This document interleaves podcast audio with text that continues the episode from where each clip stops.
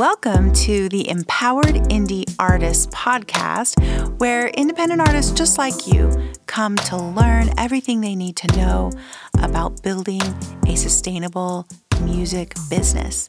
I'm Becky. I'm so glad you're here. Nine common scams in the music industry. I'm going to start with kind of the most obvious to the not so obvious.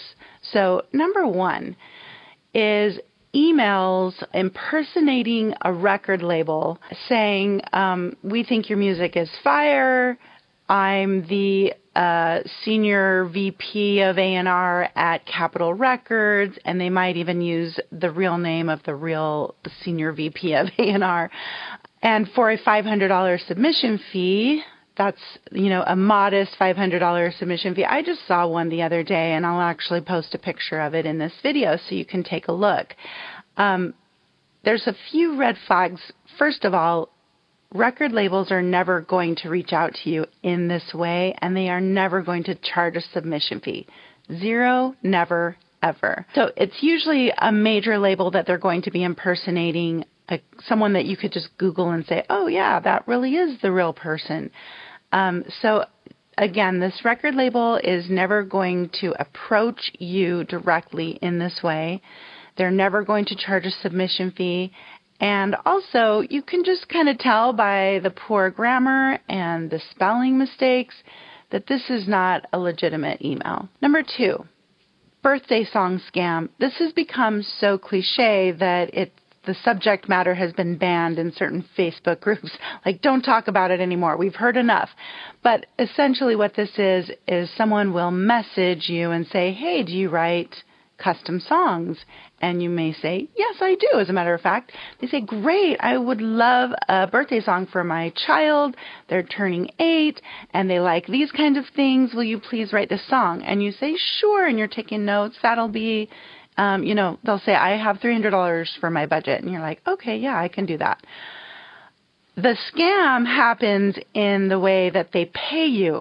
They will try to, it's kind of that typical scam of trying to get you to refund money that's extra and in actuality, the money they sent you was fraudulent. So they may say, oh, I can't use PayPal or I can't use Venmo.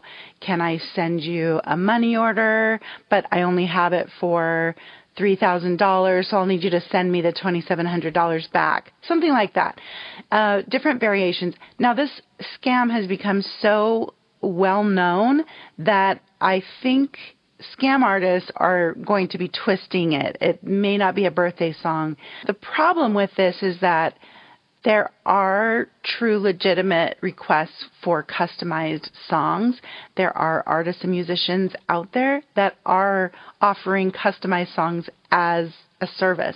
So you really just have to beware. As soon as anyone tries to pay you and asks for, um, oh, I accidentally overpaid, send me some money back, you just want to cancel this transaction completely. Number three, an email or a message on Instagram that says, for $20 a month, we can get you, you know, 10,000 guaranteed streams.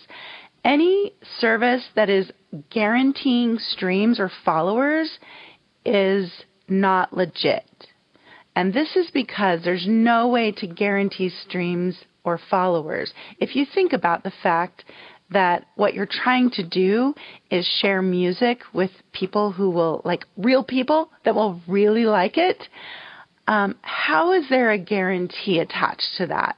If your music is really not that good and you're having a hard time getting anyone to pay attention to it, or even if it is good and you're having a hard time getting anyone to pay attention to it, how is it that this company can guarantee that you're going to get all these followers and all these streams?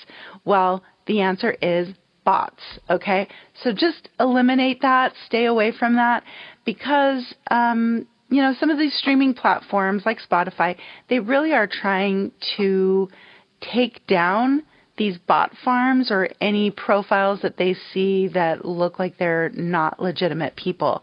Um, they're trying their darndest.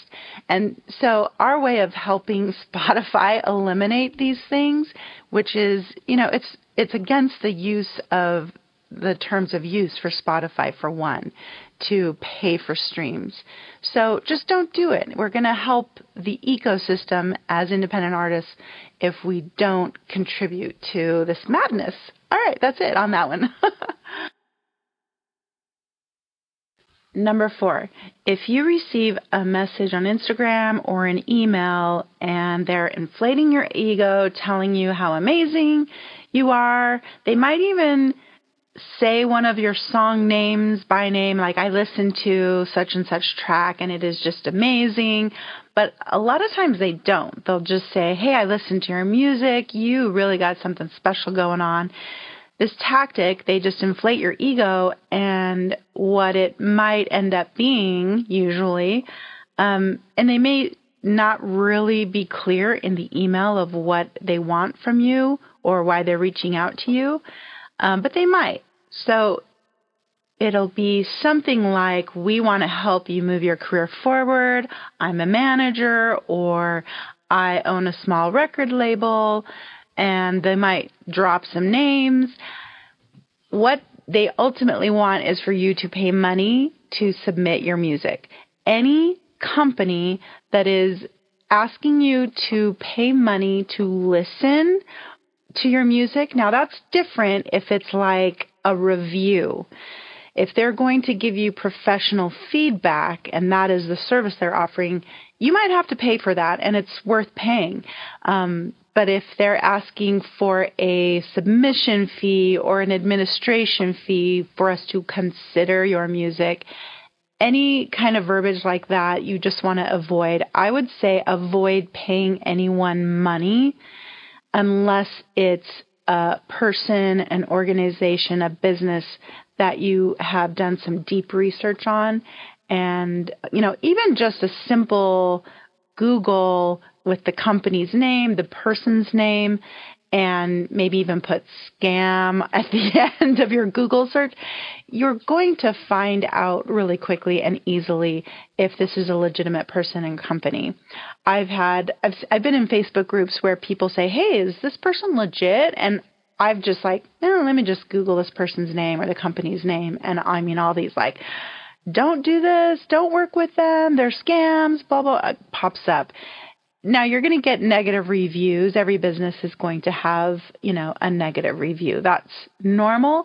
But if you see people saying, you know, they took my money, they promised me this, they promised me that, and then they just ghosted me, you know, those are the kind of businesses you want to stay away from. Number five, pay to play.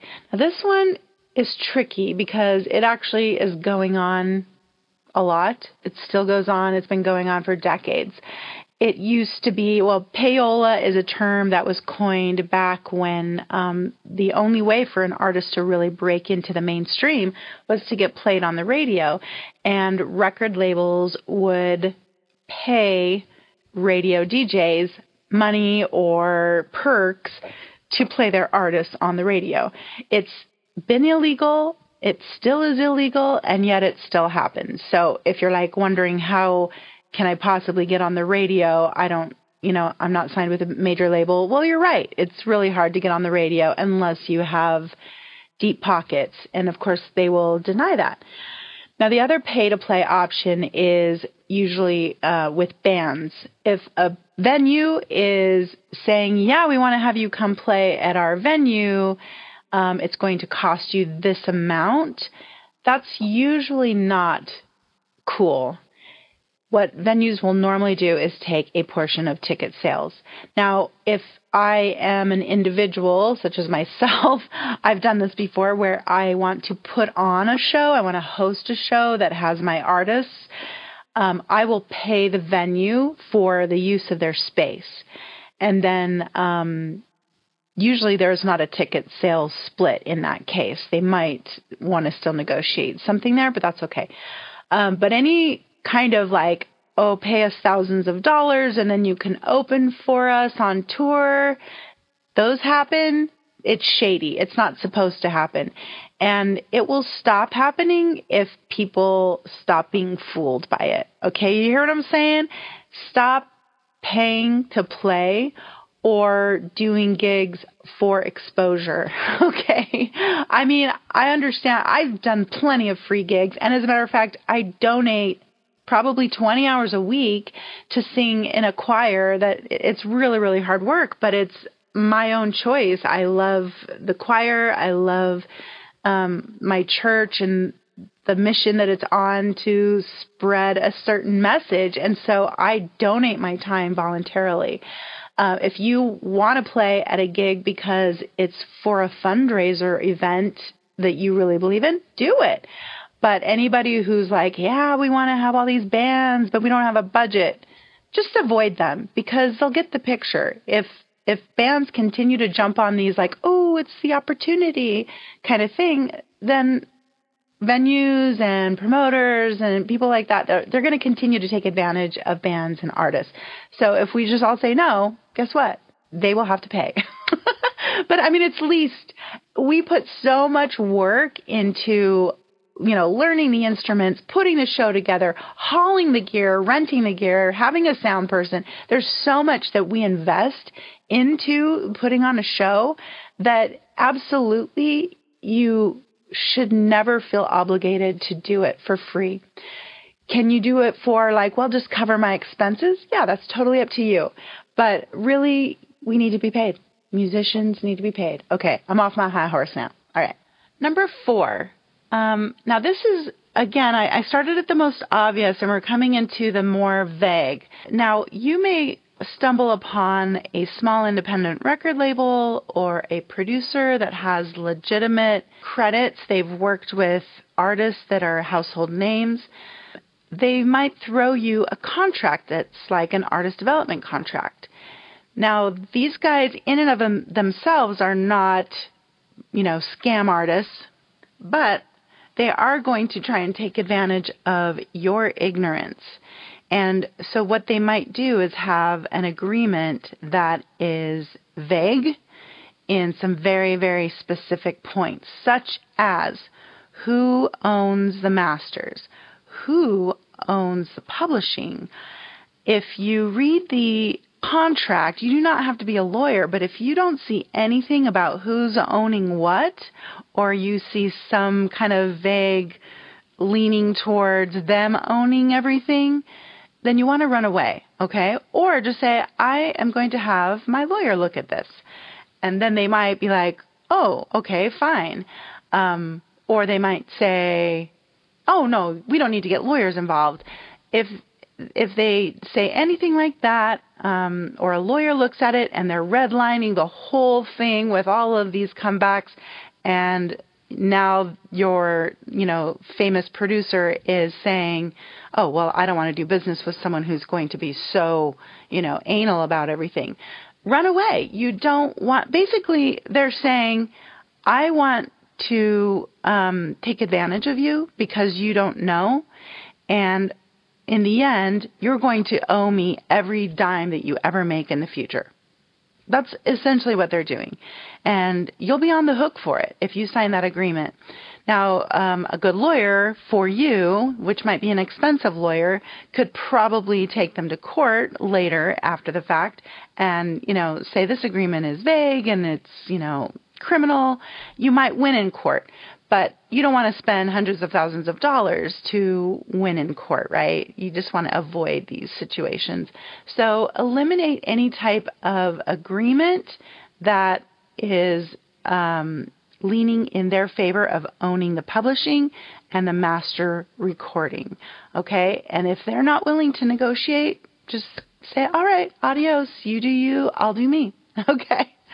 Number seven, this one's a little tricky because a lot of um, artist coaches, a lot of producers, they want to get on a phone call with you, which is great. I do that too. Anybody reaching out to me that wants to talk about making music with me, I want to get a sense of who they are.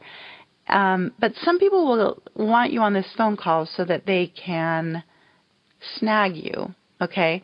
If you get off the phone call and you feel your head is spinning and you're like, what did I just do? I gave my credit card number and I just spent $5,000 on this coaching program and I don't really know why. um, if on the phone call they're using intimidation tactics, shaming you, or they kind of do a bait and switch where you thought you were having a phone call about a certain service and all of a sudden you're you know there's a 180 and you're now buying some product that you had no intention of buying. If anything like that is happening, um, you want to run away from that person. So it's not the phone call in and of itself, but just know that some people are very talented at um, at manipulation, and they can more easily do it on a phone call than they can in an email exchange or a text exchange. So just be wary of that. Number eight, and this one is definitely trickier. Uh, this is a slow, methodical building of trust. And after a relationship has been established, someone might do a bait and switch on you. Uh, I've I've seen it happen. I've been in the room when it's happened. Uh, a common one is at the end of a production when you're listening to a final mix. That producer will say, okay, great. Now tell me your release plans. And you say, oh, okay, well, here's my release plan. And they say, well, do you have a publisher? And you say, well, no. If they then say, well, you need a publisher and I'll be your publisher. And you're like, well, I'm not interested. And then they hold the master recording for ransom until you agree to make them the publisher. I have seen this happen more than once, and it's criminal. So, a producer, if you have agreed to pay them a set amount, or you've agreed to pay them points on the master recording, or a combination of both, it should all be agreed up front at the beginning of the process of producing the song. If they are changing the terms of agreement at the end and holding the master recording for ransom, I think that's like one of the most horrible, deceitful things people can do. And the only thing you can do about it is threaten to take them to court. I don't think there's anything you can do unless you've signed an agreement ahead of time that says once they're paid in full, they will deliver you the master recording. If you have that agreement, all you need to do is say, hey, this is what you agreed to, dude. And then hopefully they'll say, okay, fine. Um, if they continue to hold the master recording for ransom, you are going to have to sue them. And that's really unfortunate, but hopefully it won't get to that point. Just know that if anyone is trying to pull this, they're not an ethical person. And okay. sort of an extension of this is number nine. And I also saw this. It was before I really understood music publishing. Music publishing is very, very complex. As the songwriter, you automatically are the publisher. Now, back about um, just a few years ago, actually, you if you didn't have a publishing entity formed, there were certain royalties that you could not collect. Um, but you can easily form a publishing company. That's not hard to do. And uh, you just have to know that you have to do that. Now, since 2000, I think it was 2019, um, the MLC came around and it's the Mechanical Licensing Collective. It is specifically for self published songwriters. So I had a company say, well, we'll be the publisher because the money's got to go somewhere. And at the time, I didn't know that well, it does need to go somewhere, but it could go into my bucket because I have a publishing company. I already did have a publishing company, but didn't really understand what they were saying. So essentially, if anyone tries to tell you the money's got to go somewhere, let us be your publisher, um, you can just say, hey, I've got a publishing company. Even if you don't, go start one. it's very easy. And if you don't want to start a publishing company, that's no big deal. Just sign up for the MLC. And now the MLC, which is a nonprofit organization, their entire being is to help self published songwriters collect those mechanical royalties that used to only go to a publishing company. So no one can use that excuse on you anymore. No one can use that manipulation tactic. You can collect the songwriting royalties, the performing rights royalties, and the mechanical royalties as a songwriter and as a publisher all by yourself. You don't need any publishing company to help you do that. Okay, I hope that was really helpful. I know that was a lot. There's a lot of gunk out there, but if you have the knowledge, if you know your business, then you will be empowered to make good decisions and hopefully avoid any of these situations.